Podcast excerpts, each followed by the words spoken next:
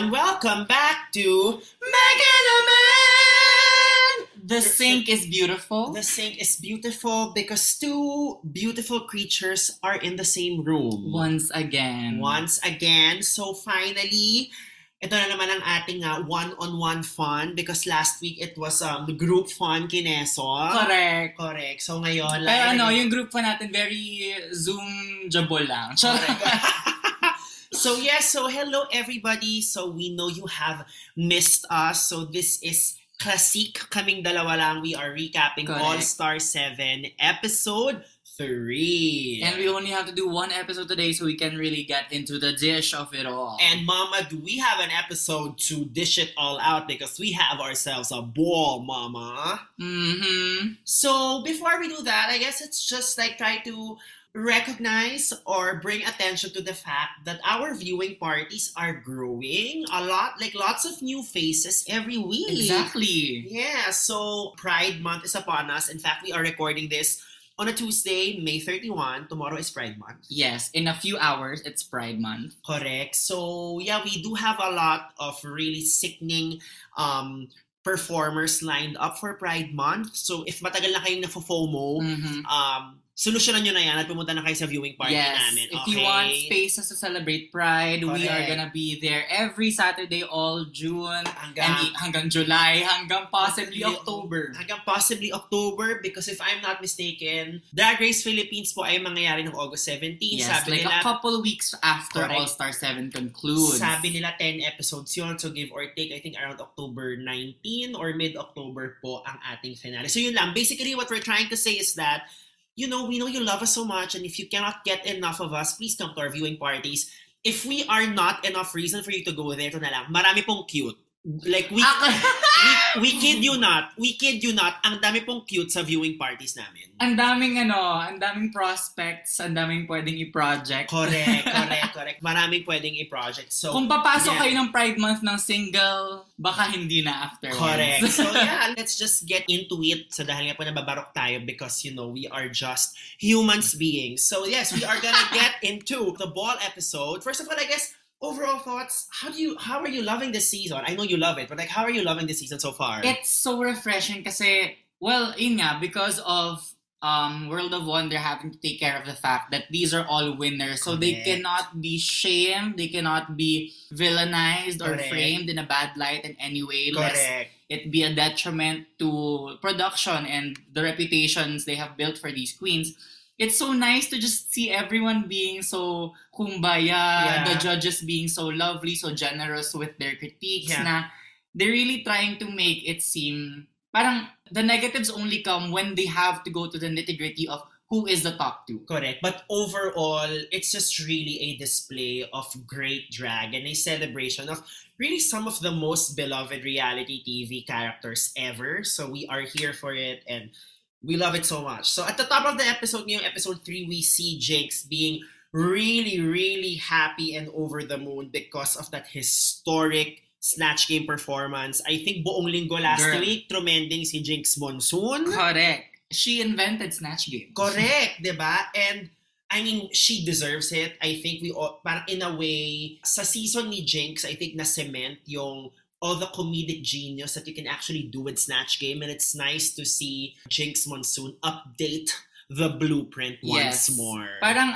up to that point at season 5, everyone was doing just like kung sino yung pinakakilala, um, easily recognizable characters. Correct. focusing more on the look. Correct. Jinx was really the first one to be like, I am going to sell a character. Not necessarily a personality because hindi nyo kilala kung sino si Little Edie at that Correct. point. But I'm going to sell you a character and you're going to laugh and you're going to enjoy.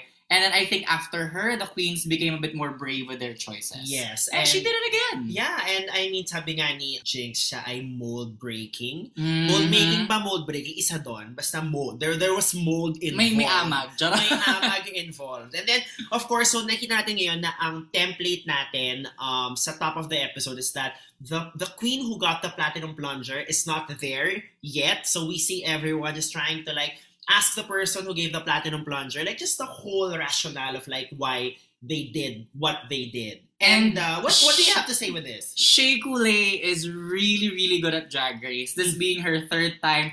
she had the ingenious idea of planting a twist in Correct. everybody's heads, even I though know. wala naman wala at namang all. twist. Actually, sa totoo lang, nakakatawa kasi nung, um, so we're basically moving on here with, you know, Shay already entering the workroom.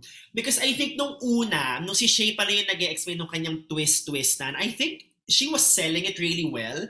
But I think because when Trinity supported Shay, she was already hamming it up. So I guess some people got the sense that this may be a fake or Asmel, a stunt, honey. Pero at the same, I think it made the people a bit more paranoid na nakisakay si, Si Trinity, Trinity, na parang, correct. kasi it's Trinity, you- you're not sure if she, she's serious or not. But it's her character to be, to be, to ham it up all the time. So you Correct. don't know if Correct. it's a joke or not. Correct, correct. And I love it because like, and ang, ang ganda naman nakuha nating reaction shots from Jinx. So basically si Jinx is like, wait, wait what, what, what- what's happening? Basically that, that was her Mm. whole reaction. And again, Shea Coulee self-producing, making Drag Race her bitch, even though she was at the losing end of last week's episode. So yeah, so it's a new day in the workroom, and the mini challenge is basically a puzzle inspired by Wheel of Fortune. Yes. And I believe ang puzzle nila ay uh, Vanna White Party. Vanna White Party. Nakakaloka lang si Jinx na naman po yung nakasolve out of just like ilang letters lang yon. I mean, it, in fairness, ang hirap kasi it's all five letters. Mhm. Like, it's three words, five letters. So, parang, five letters each pala. Correct. rather. Eh, parang, what is it? Correct. And, I- well, me personally, I don't, I don't watch a lot of Wheel of Fortune, especially, like, not the white Wheel Ah. of Fortune. So, parang, like, who is Vanna White? Correct, correct. Well, now we know who Van, now the children know who Vanna White is. I actually grew up in a household na nanonood ng Wheel of Fortune sa studio. Mas Jeopardy kasi kami. okay, fine. Mas matalino kayo sa bahay nyo. Um, pero like, sa Studio 23 noon, I think like right before dinner time, lagi may mga American game shows and like I was, I still love Wheel of Fortune. I think sa Netflix, meron pa rin Wheel of Fortune. So like, I was getting my life during the whole episode. So after Jake solves the puzzle, Rue basically tells us that it is the ball. It is the realness of Fortune ball. So we have three categories, and Yes. those categories are The first category is Vanna White realness. So they have to serve a look that is serving Vanna White. Correct. So, eh, is, imagine nyo yung 26K girls pa to sa. Correct, actually. Very ganon. Very Oo. ganon siya. Charmaine, ilabas mo na! Correct. Jopay, labas mo na ang attache case. Charis.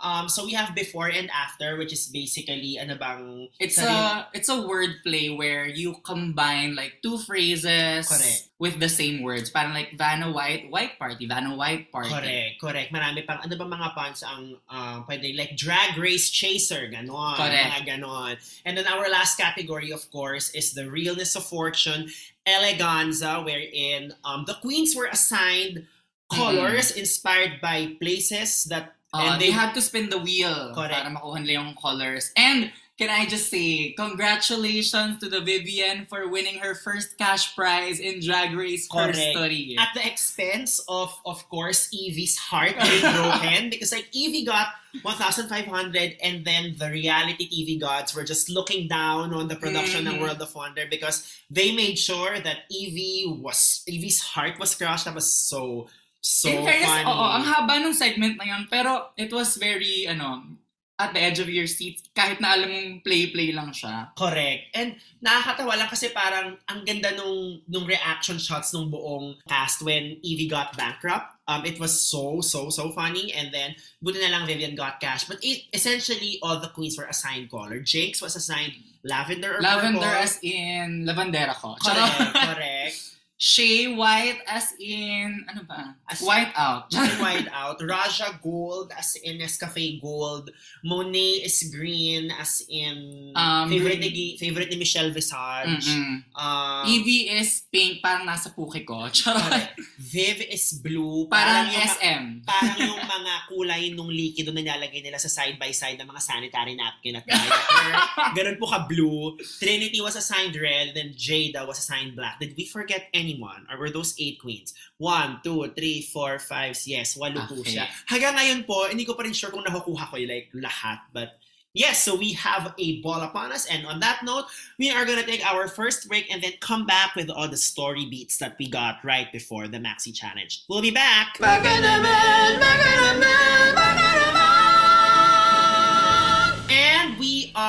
back, All Star 7, Episode 3. We are back to the workroom, and of course, the queens are getting busy with all of their bolts of fabric and their many um, embellishments and trinkets and charms and chururut ganyan. Correct. Meanwhile, on a regular season, kukuha sila sa basurahan ng mga materials. Correct, correct. I think nakakatawa lang kasi like when we eventually saw the kind of materials the queens were given, they were already given a lot of texture to begin with. Oo, ha? at As girl, in- nakalatag na sa lamesa mismo na as in, bulto-bulto ng fabric in different, like, different shiny, different lace, different, may iba stretch, iba Correct. May mga co- may mga colored cadena or something. Oo, may choices na sila that they can be easily inspired by.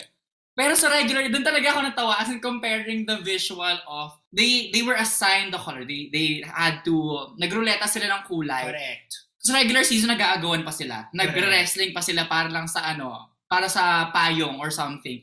Dito talagang parang, go, create, Yes. enjoy your process. Yes. In fact, I think it's really great that you know the, the production makes sure that every single queen shines every episode, and I believe Willem also mentioned this uh, sa Race Chaser. Like during the time the All Star Seven queens were preparing to film, they were really given more time than usual, and I think it shows naman.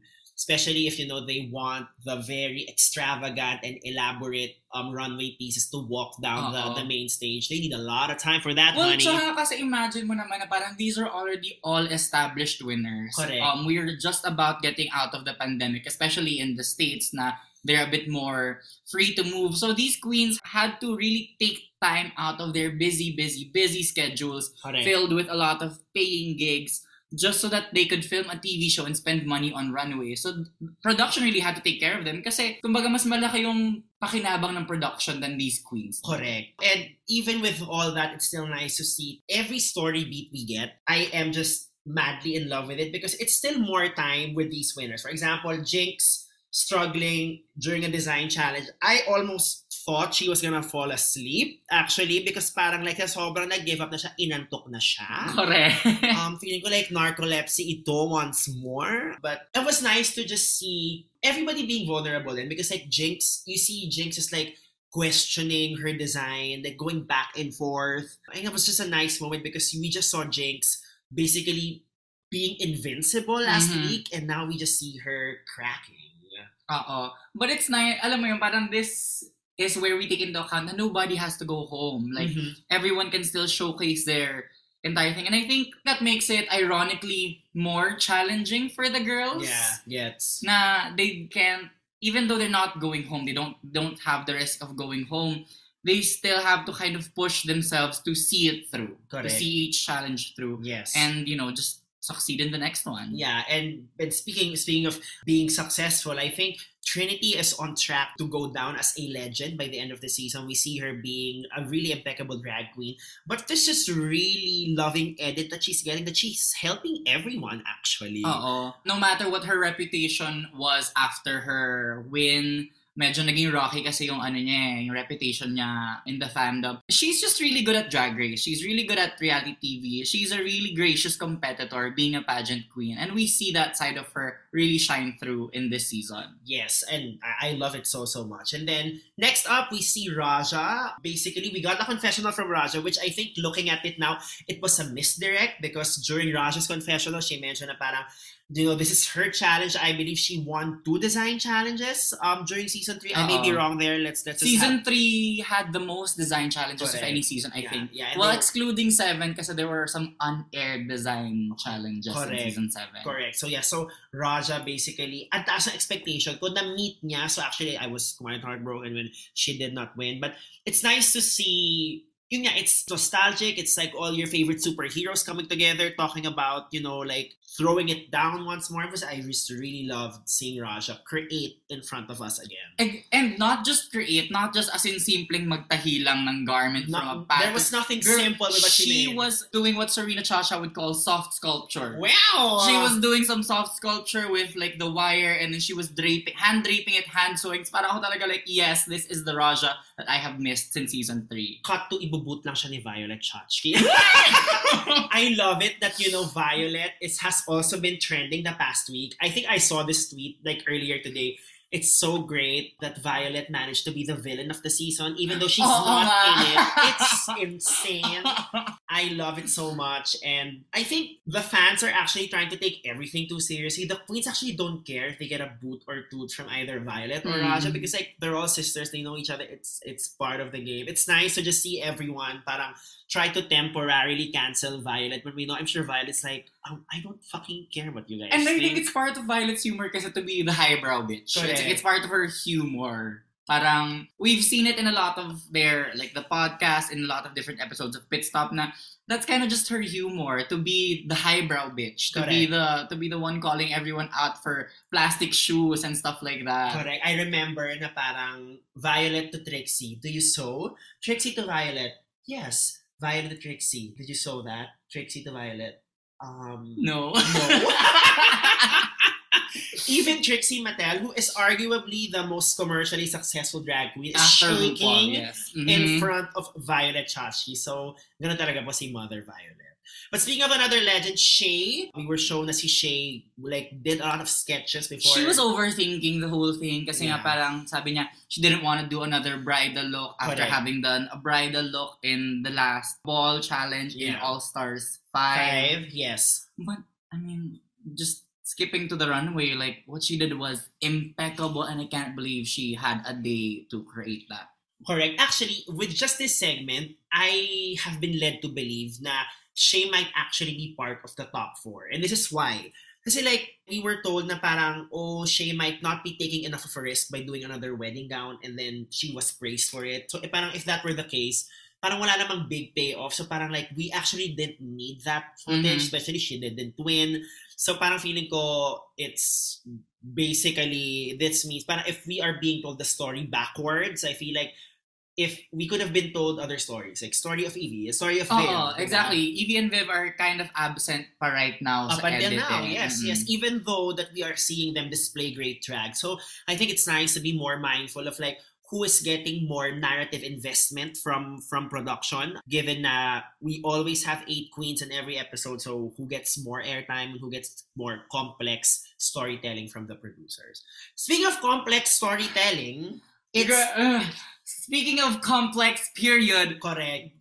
Jada Essence Hall Yes. doing this multi-textural texture blocking. Basically, she was doing like a texture blocking for her outfit and doing like sculptural pieces. correct. And it calls back to how in season 12, like we talked about this in the previous episode, but in season 12, she, all of her looks she made, majority of her looks she made in a shorter amount of time to prepare than the rest of the Hindi cast. lang siya isang alternate lamang Oo. ni Tamisha Iman. Oo. I really like, and this is really nice because um, if you uh, if you consume every type of drag race content there is on VH1, right before All Star 7 premiered, every queen got like a solo video, like best of Jada moments, best Mhm. of Jinx Monsoon. If you watch the Jinx Monsoon video, you see there yung kanyang um, retiree na si Dave being mentioned, and lo and behold, naging relevant pala si Dave doon sa Snatch Game. Jada's ball performance was also shown in that video. To think Jada did not win the ball. Gigi won that ball. So it's nice to see na parang if you watch the videos again, you might actually get breadcrumbs of who will do well per challenge. Having said that, I still think I still feel that Jada should have won the season 12 ball. Yes, Gigi fans drag me. Okay lang, I don't care. But yeah, even Ru said that Jada's ambition for this week's challenge was very ambitious. Yes, and it's nice actually. For me, I find it really nice that Jada is being highlighted because Jada is the winner in this cast who we know the least. Yeah. She's uh no, well, not technically the freshest winner because we have Shay, but then Shay had that was Shay's second season. Jada only had one season with us, and she barely had time to do anything after her win because of the pandemic Correct. before Simone went and got her crown, diba? Yeah, so it's it's nice because I think more than us being shown na Jada is a great drag queen, she's just a great human being in general. Everybody just seems to really love Jada. So last episode, I was talking about how Monet is going to be the the tactician this Correct, episode. Correct. And I mean, tactician this season. And kitang-kita in this episode, she, the producers, the story writers, really pushed this Survivor Monet Correct. edit into this episode. And I'm enjoying it. Like I call, I called it from like the first review. I was like, this is going to be very Monet The storyline. strategist. Oo, Monet Oo. the strategist. And nakakatuwa pa because I think sobrang legit talaga yung strategy talk because sobrang hina nung nag-uusap sila. Halos hindi na siya ma-pick up nung mic if if you if you rewatch the episode. And nakakatawa lang because I think Jinx does it again na parang, oh, are you talking about strategy? It's always so funny when Jinx tries to just like, pag, you know, ino-okra niya yung dalawa. And we're actually being planted seeds that this alliance is actually might not come to fruition. correct, correct. Kasi there's already seeds of doubt being planted by Shay na parang, oh, if I join your alliance, it's going to be most favorable to Monet. Correct. And that is, you know, um, Shay playing the game na parang if I'm gonna get into an alliance, I have to make sure that like my best case scenario is still like a valid option for me. So Definitely right now in the edit, it is Monet and Shay that are most in the game. Everyone's kind of just like competing, having Correct, fun, correct. enjoying. Shay and Monet are like thinking of every step they're taking. yes, and I I love it because like essentially yung attempts at an alliance ni, ni Trinity and ni Monet failed, 'di ba? First, I really tried- feel like it's going to like yeah, come into play soon na it's not gonna work out. yeah, like in-invite nila si Jinx, ayaw ni Jinx.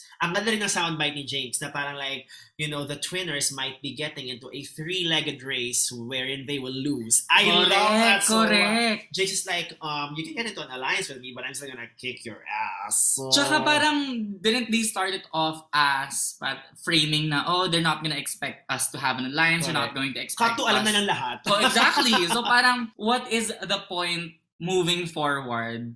Aside really from to, for Monet to not get blocked.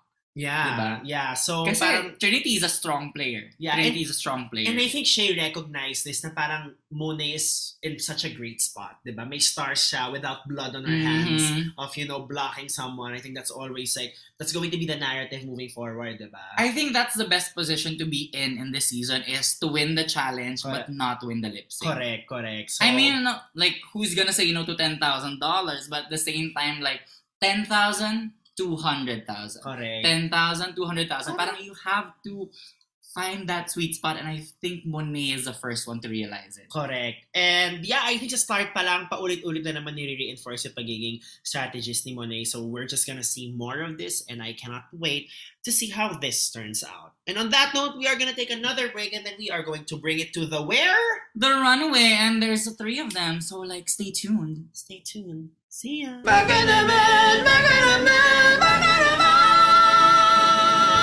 And we are back! Realness of Fortune Eleganza Ball episode. So we have three categories. And the first category is Vanna White Realness, and Vanna White is actually here. Um, to the surprise of the queens. Correct. Though for me, parang medyo nagulat ako na they had her as a guest but not As as, a a, guest judge. Yeah. And it's another one of those parang Naomi Campbell moments of Correct. why I mean I understand why she's here but why is she not like maximized? Correct, correct. But yes, so I mean, I think there's a supercut on YouTube, like a compilation of every queen's reaction when they were shocked. I think it's just really, really funny. But up first, we have Jinx Monsoon na sabi nga ni Jinx, buti na lang nakaitim si Ma'am Vanna. Kasi this would have easily been a non-Vanna look. Oo, exactly. So I mean, I'm kind of familiar with Vanna White, so I know the kind of silhouette that she serves and, you know, the signature having to walk and touch the screen, blah, blah, blah, ganyan. This does not look very touch the screen on the Wheel of Fortune show. This looks very Golden Girls attending a red carpet or something. Yeah, this actually reminds me of Goldie Hawn, Death Becomes Her. Oh, yes, it's very that the way she walks, the the levity in, in the in the presentation of Jinx, it very much reminds me of that. But overall, it's still, I mean, kay Jinx, she gives Jinx, she delivers Jinx so so Mm. well that even if it's a little bit off brief, you are still getting your life. And I think this is definitely the season to be like, she's not in the category, but I loved it because it's her. Correct. It's that season. It's going to be a lot of that this Correct. season. Up next, we have Shea Coulee in this parang baby pink ba to or white? Di ko alam kung... It's a very, ano, it's a very white tie event Correct. kind of look, not necessarily a game show presenter. Correct. Actually, pinakuha ko sa kanya, parang siya yung principal. Tapos pag graduation, ganun siya ka like ka-dolled up. Very ganun Oo. yun. Pag manghingi siya ng pondo kay mayor for the next school year. Correct. Ganon siya. Up next, we have Monet Exchange, also known as Vanna White as a pokpok. I think this is the ano, I think this is the runway look for this category that I enjoyed the most. Kasi it's very on brief, she was very Vanna White, and then she had that twist na it didn't have to be a reveal eh. Correct. It's really just I'm taking the category as is and just adding a little bit, just enough of myself in it. And I mean, ang ganda ng puwet ni Monet. Maganda rin yung pati mo rin. I mean, like, if if I had an ass like that bitch, every opportunity I have, I'm going to show them. Sis, hindi na ako magpapantalon ever. Correct. so, maganda ng puwetan niya, I just say. And then up next, we have Jada Essence Hall. That walk of Yeah. that That, Correct. She was the only one. I don't. I can't believe she was the only one that thought Correct. of doing that. Correct. Kasi parang that was the most Vanna White thing to do. correct. But speaking of the most Vanna White, the Yeah, next queen, Oo, eto na talaga. Raja, I think for me, was the best in this category. Oo. I mean, the hair. I think Wheel of Fortune was probably in its peak in the 80s. So I think Raja picked a Vanna White that's basically going to be the image of Vanna White in future encyclopedias. Take note, alam ko wala na po encyclopedias. um, but yes, that's basically what I'm trying to say. It's, it's, ano, nakita ko rin yung reference look nito online. Kopyang kopya. As in, she just added a bit of the the ruffling. yeah. A bit of the, the, the, the draping and the pleating. Pero the look, the hair, the makeup, sobrang saktong-sakto. And the shade of purple on Raja, it's just so, so, so nice. And the hair, the hair is really just 80s. The, the hair really sold the whole super. package. ah, yeah, I mean, the queen of, Ra- of of being robbed, Raja is here. We have Evie, which is like it's very Evie. So confused. Yeah, I mean, like I. If if it if it was to Jinx's benefit that Vanna White was there, I think Evie was the reverse, the Correct. complete opposite na parang we have someone to look eh, a good- parang we have the peg. We have the peg right here and correct. you strayed too far off brief to have it make any sense. I mean, she looks good. It, it's very Evie, but Vanna White, it was not. Ako, I mean, I know Evie always does the queer though, Uh-uh. the, uh-huh. the the the monster, the spook, the basta the the super super far left Uh-uh. of what you would even think. That I think if there was just one category to just be safe Uh, and just be faithful to the brief, which will be edgy to Evie, I think this could have been it. uh, I think it would have been more surprising to see her fill the brief. And to quote RuPaul from last season, you don't even You don't even the wheel. Like, you don't need to reinvent the wheel. But you know, it's still very Evie, and I guess Mm-mm. every winner can get away from being themselves because they won for being themselves. So like they can't really be fault for it. Up next, we have the Vivian serving us Nanay mo sa PTA ulit. Actually, hindi lang namin sa PTA, president ng PTA. President ng PTA. na nagpapamiting sa Mary Grace. Correct. Tapos after may sangria sa bahay niya after. Correct. Um, because gusto niyang i-flex yung bahay niya. I think paulit-ulit natin nakukuha sa series so far. And I think if, if you also saw on top that Vivian is just really drop dead gorgeous. And I think it shows here. It's just babae po. Babae. Oo, I think she, for some reason, at least with the runway so far, I think she kind of honed it back and went for like the simple, the elegant, which works in her favor because I don't think anyone else is doing that. Correct. She's the only one that's serving that right now, the, the whole stripped back and just like beautiful elegance of it all.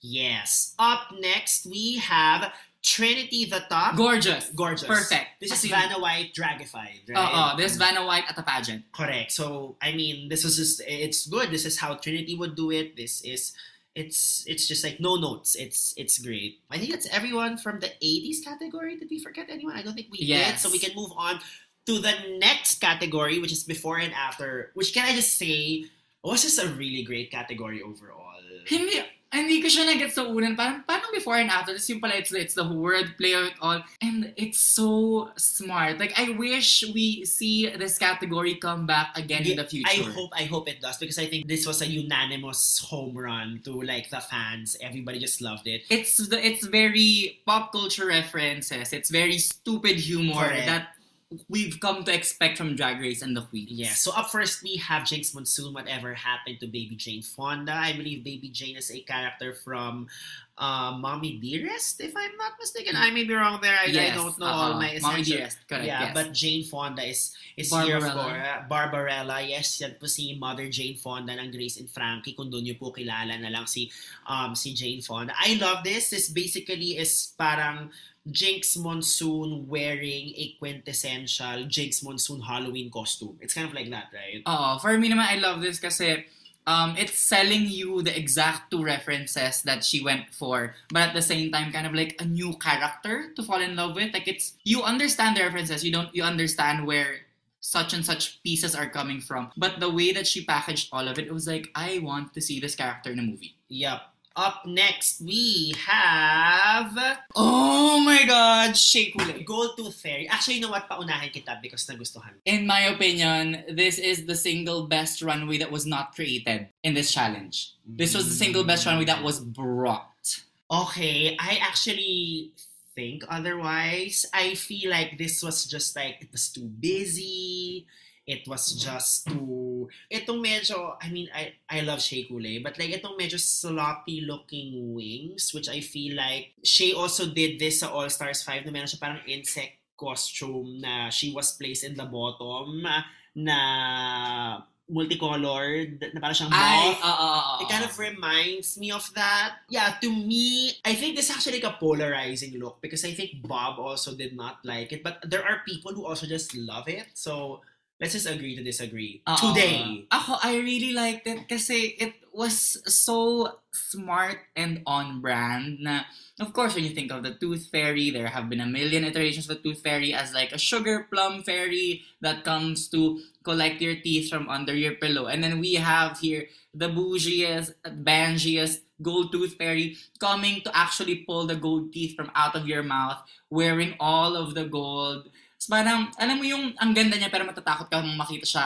naabangan ka sa kanto. Yes, the mug though. I I love the mug. It's it's it's it's great. And you know, Shay always just like adjusts her walk just enough to make it Shay but also like a new character. I mean, props to that pa rin because you know, it's still Shay. Up next, we, Ay, uh, oh my God. oh my god, Bob the drag queen Elizabeth. Elizabeth. It's so fucking stupid. It's so funny. It is this is my kind of humor. Oo. It's, it's super stupid. ito nga yung, ito yung saktong, ang tanga-tanga niya, but it's so well executed. And the look is concise. Yes. Like, it, Yes. it, it doesn't have a lot going on. It's, as- it's a very simple outfit with the correct references to make it that, like, that to push it off the cliff of funny. Correct, correct. Ah, nakakatawa lang kasi like, I think Bob has been very vocal about saying na, you know, he helped Monet prepare. So I was like, did Bob suggests this? I I like I want to be inside. I want to be a fly in the like in a wall if ever they did talk about this because this is so stupid. I it's it's genius. Up next we have Ladybag in red. Bag lady in Sorry, red. Ladybag. Ladybag. Ladybug, bag lady in red, Jada Essence Hall, fashion mama. Fashion. It's, it's fashion. It's, it's fashion. Sabi nga ni Bobby Peppermint, but is it fashion? It's fashion meets. but is it fashion? It's fashion. I it's, uh, it's not the most inspired prompt. correct. Parang bag lady, lady in red. Very generic references. But the way that it was executed, and I would not be surprised if Jada made this look herself. Uh-huh. It's just so good. Like Yeah, it it's- is a delicious garment. Yeah, I think kasi ang maganda rin dito talagang na na-highlight yung pagka-thorough talaga ni Jada in this episode. Not just with this look, but just like everything she presented on the runway. It's just, she is also just a great, great, unclockable drag queen. Now, on to the queen of all robbed queens, Olivia Newton-John Waters, si Roger. What say you? I understood what she was serving, but this runway really cost her the win, in my opinion. Yeah, I think it's interesting because I correct me if I'm wrong. I think categories one and three she did the best. Yes, definitely. Na ang parang akin, was the second one so bad that they made her not win? I I don't I don't. I think for me kasi the prompt, the Olivia Newton-John Waters was so inspired Mhm. that for her to come out in that, parang she kind of robbed herself in a way. Gets, gets, gets, gets naman. I think- understand the, the whole bad Sandy. Yes, that's the most iconic Olivia Newton-John look. But what else is iconic about John Waters aside from the pencil thin mustache that blended into her lipstick from afar? Parang she could have pulled a bit more references from John Waters' movies. Maybe she Correct. could have done Divine's makeup with Correct. Olivia Newton-John to kind of just sell it a bit more. Correct. Or she could have done Olivia Newton-John Cena or Olivia Newton-John Prats. Oh Pwede my God. rin, di ba? Olivia Newton-John Prats. Olivia oh my God. Newton-John Prats. I think that would have been just like the best concept in the world. Olivia Newton-John Prats. Okay. I but I was really just so heartbroken like na hindi nanalo si Raja Uh-uh. because I I mean, we'll, I- we'll, move on to that later when we get I, I to kind of saw it three. coming when I saw this song. Parang ako, ooh, this really, it missed the mark. It really, it, it really did miss the mark. Sayang lang talaga because uh, always the bridesmaid, never the bride si Raja. For three episodes na, if, if, if you ask me. And then up next, we have Cardi B Arthur from Miss Evelina Oddlina. and this is so stupid. I love yeah, this. It's so good. This was so good. And I think getting a soundbite from Ru saying how stupid and genius it was, it's just, it really deserved that high praise from our nanay. She Um, was the only one that served a reveal for this runway, and it, it paid off really well. Yes. And this is this is nice kasi parang how do I say this? The, the concept is is is already super stupid that i, dapat yung execution ni Evie medyo traditional na lang which is what she did that's why it worked so well she didn't need to parang odd it up Oo. because the concept was already odd And she gave us the two part of Cardi B. eh, mean, sorry, they, she gave us two part of B. Arthur transitioning to Cardi B on the runway. I think that's what sold it. Parang rather than mishmashing the two, she found a way to bridge two very different concepts and deliver it in one storyline on the runway. Yes but you know I would have still loved if Cardi B being bibigandang hari ang ang ang- Cardi B, bigandang hari. Cardi B, bigandang hari. I mean, like, of course, you try to, you know, to mix the local with the international. Oh my here. God.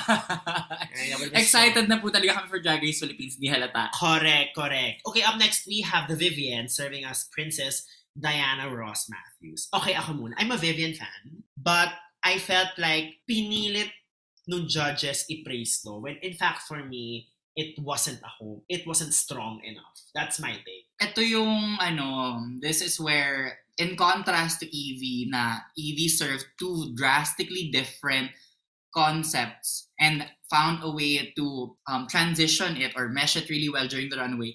I think Viv kind of forced Uh-huh. together Yeah. two very different concepts. Because you see the Princess Diana, you see the Diana Ross, but is it making sense? Not really. It looks good, but it- yes. alam mo yun, parang it just doesn't tickle the correct funny bones. Yeah, so parang for me, it just, it never meshed. I think it Mm-mm. would have meshed if it were Princess Diana Rossana Rosses. oh Pwede rin naman din my. God, rest in peace. Ay, ay, buhay na siya, girl! Wag oh my God, I'm patayin. so sorry. Si Susan Na- Roses yung patay, hindi si Diana Roses. Guys, breaking news, hindi po patay si, Di- si, Su- si Rosana Roses. Oh my God. Okay, I'm so sorry. I'm so sorry to anyone I have. Okay, this is my public apology. Uh, Okay. Please don't cancel me. Thank you. Okay, okay. So anyway, pagpasensyahan nyo na po, uh, my friend can't be both beauty and brains. Pagpasensyahan na.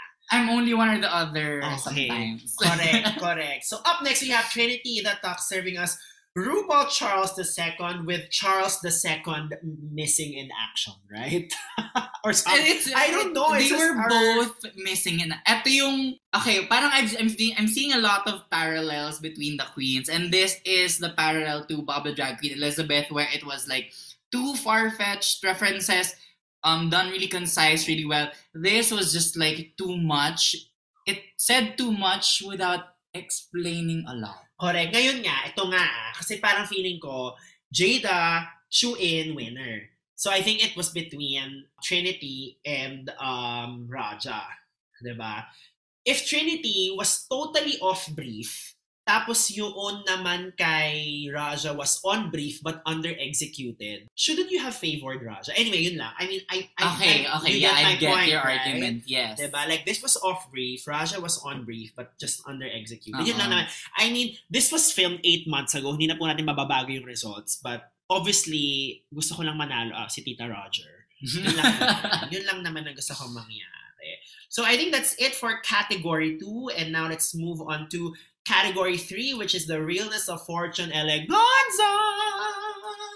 Okay, first up we have Jinx. And what I really like about this is how it calls back to both her episode one design challenge where she did the, the, the braiding and the draping of the, the blue garment Uh-huh. and also her promo look for season Yes, five. when I saw this, I immediately got season 5 promo look. I know she was wearing green there, but the theme kasi of that of that promo look is basically Grecian Kemelatic, and this was giving me Grecian Kemelatic. And fun fact, I forgot where I um heard Jinx say this, but in that promo look, that wig was assigned to her, was styled to her. Uh-huh. Um, and that was like the first time she really fell in love with the whole ginger thing. She was wearing a lot of Oh. blonde in season five. That's true, And that's it true. was because of that promo look where she leaned into the ginger more. Oh, see, it's nice to just see, like, you know, you see how your environment can inform your drag. And sometimes, you know, it's the people around you who will point you to the right direction. But more on, on this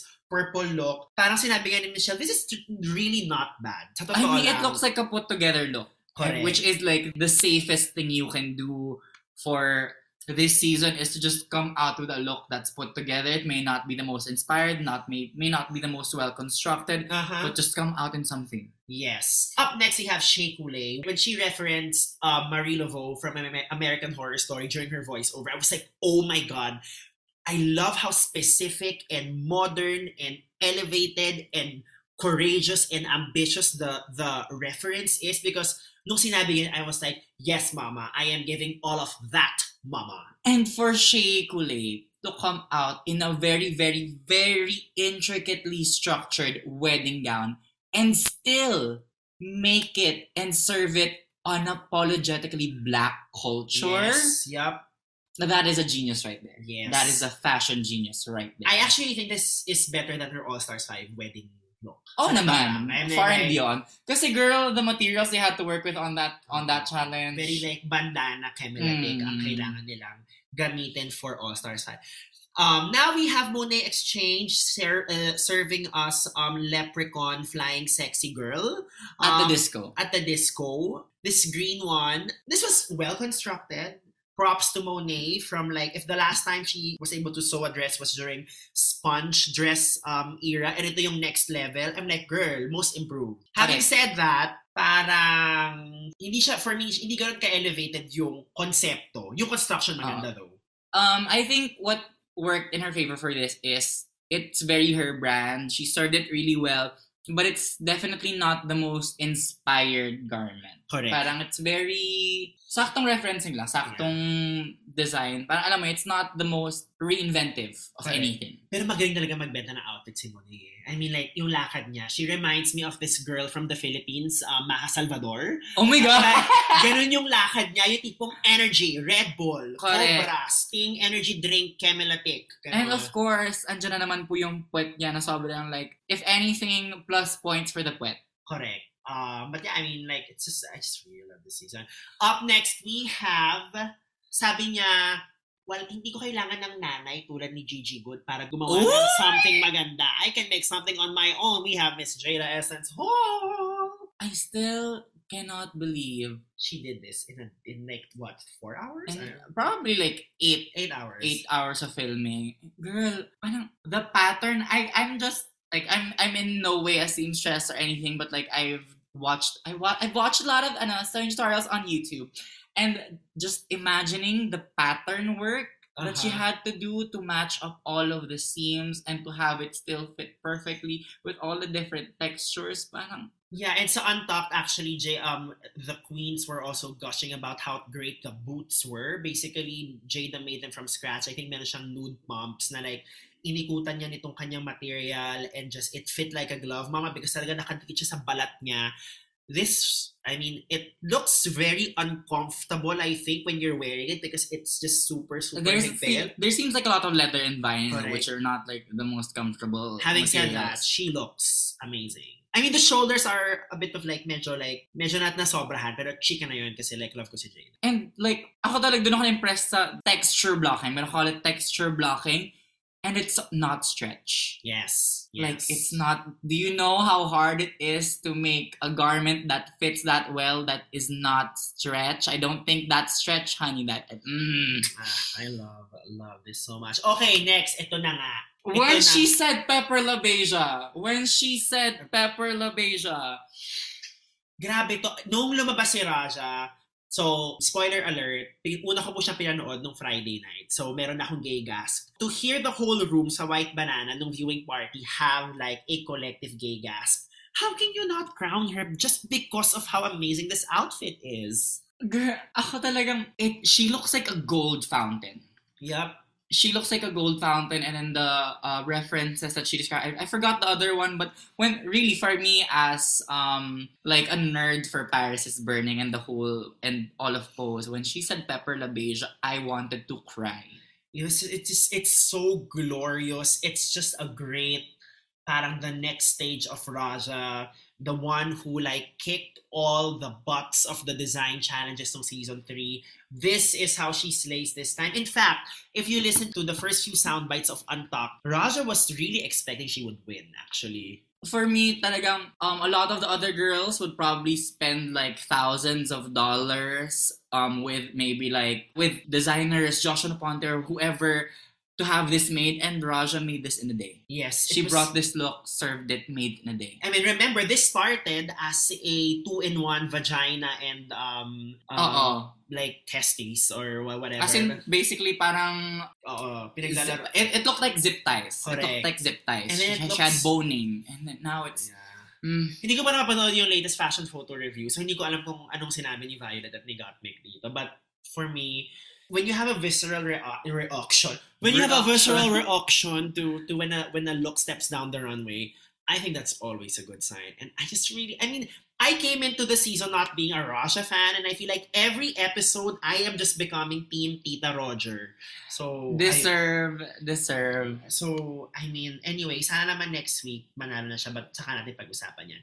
Up next, we have Evie Oddly serving us Punk in Pink. This is what we were talking about. Evie doing really well when she's even more subversive than she thinks she is. Yes. Kasi for her to, this exact shade of pink is a very, very elegant color. Uh-huh. And she was still able to make it very her brand. Yes. I don't think we've ever seen Evie wear this color. Maybe aside from the jellyfish runway that she did, aside from that, we I don't think we've ever seen Evie in this color. And I mean, of course, she made it, so it looks like it's made for her. But Yeah. like gets, parang alam mo, it looks like someone constructed this garment for her. Yes, and actually, pinost to ni Evie sa Instagram niya. People were saying na parang the stage lights washed out a lot of the details ng look because sa Insta, you just see how intricate it is. It really is gorgeous. Um, so to the readers of this podcast, I hope you check out the the Insta post from Evie nitong punk in pink look because it, it's really nice. I, I I see the the the genius of of the concept and the execution. And for you to wear this much pink and not serve Barbie, yeah.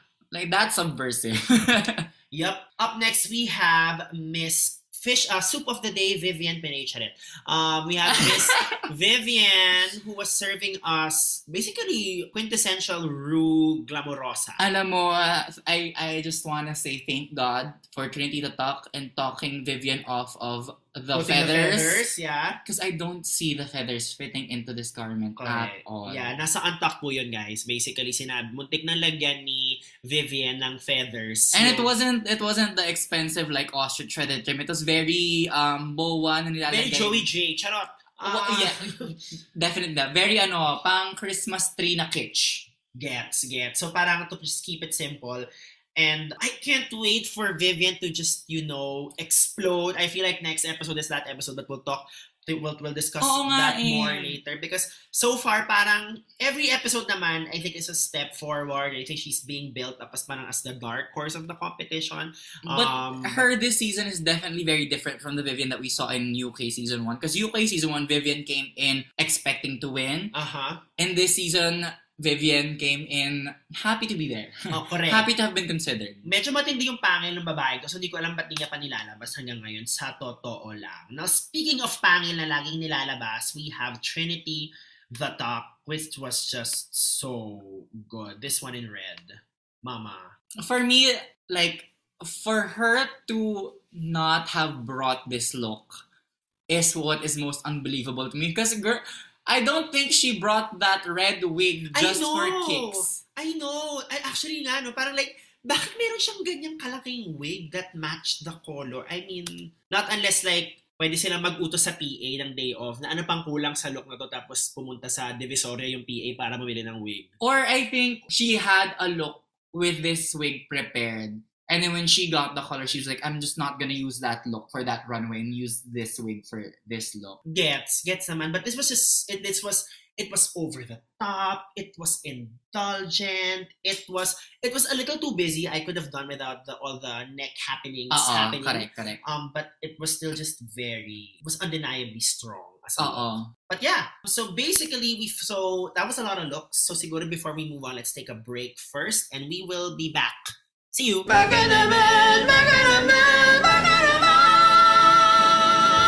And we are back, So now let's talk about the results of the runway, which is which Well. is Jada and um, Trinity the Tuck being on top.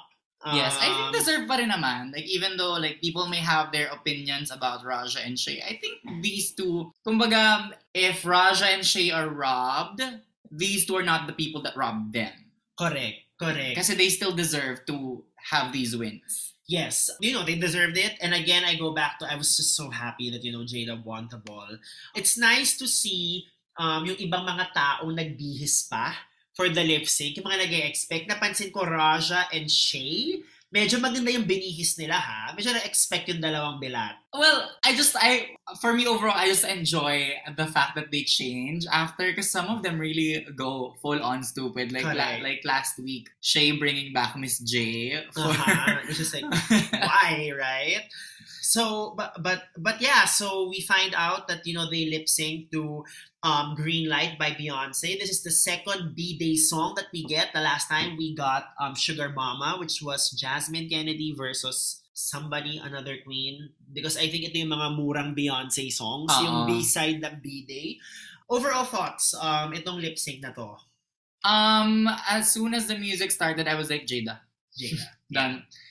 I don't think anyone can beat Jada to a Beyonce song. That's true. At na, mas, you know, Trinity peaked too early. Yung, basta, uh, yung when nagpakita siya ng star na parang give it, give it, give it to mama. Uh, Parang that could have been, I don't know, saved after like 30 seconds. So I think, maybe uh, the yeah. second time that Give It to Yeah. Mama played. yeah, Trinity peaked early and then Jada just gave us peaks and valleys. Diba? Meron siya nung patwirl-twirl nung kanyang hair. Meron siyang patorotot portion. To be fair, ni Yes End naman ni Trinity yung torotot portion. Uh, ako sobrang funny no, but the whole thing Jada was just giving us music video Vixen. yeah. She looks so hot. She could tell me she was Beyonce, I'd believe it. Yeah, she could tell me, she could tell me she was Tatiana from like um from All Stars 2 with uh with the TLC um, Oo, walk, correct. and I would have believed it because she is that good. Um, so Jada wins the lip sync. So Trinity also finally gets a star. Correct. After After, her second win. Correct. After being blocked last week, but I'm so happy Jada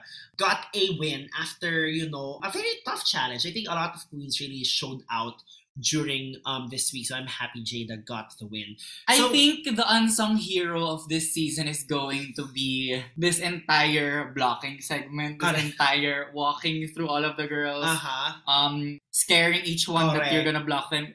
The quips that they come up with is so just funny. Correct. Kaya halata na parang um, okay lang na hindi pa fully workshop yung idea because Oo. meron naman tayong mga nakakatawang one-liners from the queens. Tsaka nakikita natin how much they're just enjoying being there. Parang it's supposed to be like this whole scary thing being blocked from getting a star the next week. But they're all just having fun and laughing it off and playing with each other. So alam mo yun, parang it makes the season so lighthearted. Yes. And speaking of lighthearted, you know, when when Jada blocked Jinx, ang ganda na sinabi ni Jinx na parang I deserve this. Kasi medyo double entendre yun eh. I deserve this because I may have done the worst this Oo. week. But also, I deserve this because I am the biggest threat Exactly. this season. Right? I deserve this because this is my only, sabi nga niya, this is her only weakness, so y'all better watch out. Correct. And Jada, I think, made the right call. Yeah. Um, and to translate what Jinx said to Tagalog, the serve. The serve. the serve. Yun po yung sabi ni, ni Jinx Monsoon. So that's it. That was this episode. So next week, we're getting an improv challenge. So of course, it was very great that, you know, Jinx was blocked. But next week, I'm expecting Viv and Raja to do well. This is why. Actually, oo nga, yes. Um, because I think sa in mga several packages na, na nakuha natin from from Viv, it's not just the Trump snatch game that that were always shown. Marami siya yung mga kakengko yan yan ng mga comedy challenge. And then I think Raja with that outer space comedy challenge they did na may hawak siyang baril was also shown. Um, yeah, I agree with you kasi, well, I think Viv's whole shtick, even with the promos for this season, her whole shtick was that she might not be the best look queen here right now Uh-huh. kasi she says na she's inspired by the American Queen. So, you know, parang sh- it's going to be hard for her to stand up to her inspirations Yes. in a way. Yeah. But her strength has and always will be as a UK queen, the, the the giving it to the challenge, delivering on stage, delivering the acting, the whole the improv, the, the theatricality of it all. I think that's what she's going to be really good at, and I'm excited for her also.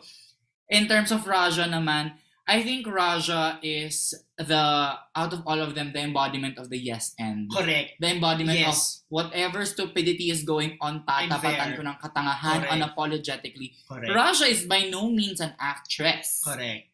She's really just like a bitch that doesn't give two shits about what she's going to say next. Yes. And that is the essence of improv.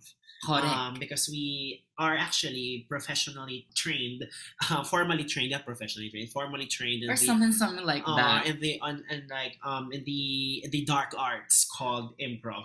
But The that's dark it. arts. Dark arts. So um so that's it. So that's that was a great episode. Um we are going to be seeing you this week sa viewing party namin Draper Startup House Poblacion. We start at 8 p.m. and this time around we are going to be showing Untucked.